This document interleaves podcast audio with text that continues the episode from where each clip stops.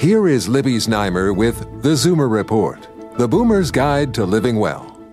Here's something that may help older adults who are beginning to notice memory problems. It doesn't need a prescription, and you can do it at home meditation.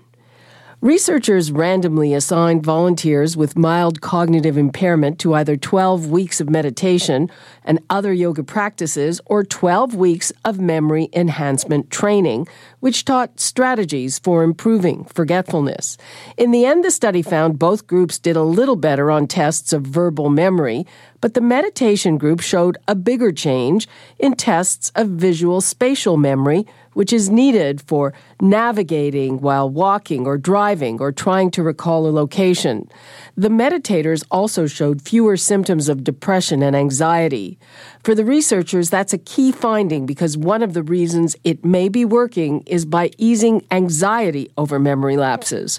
The study is published in the Journal of Alzheimer's Disease. With your tips for living well, I'm Libby Znaimer with the Zoomer Report.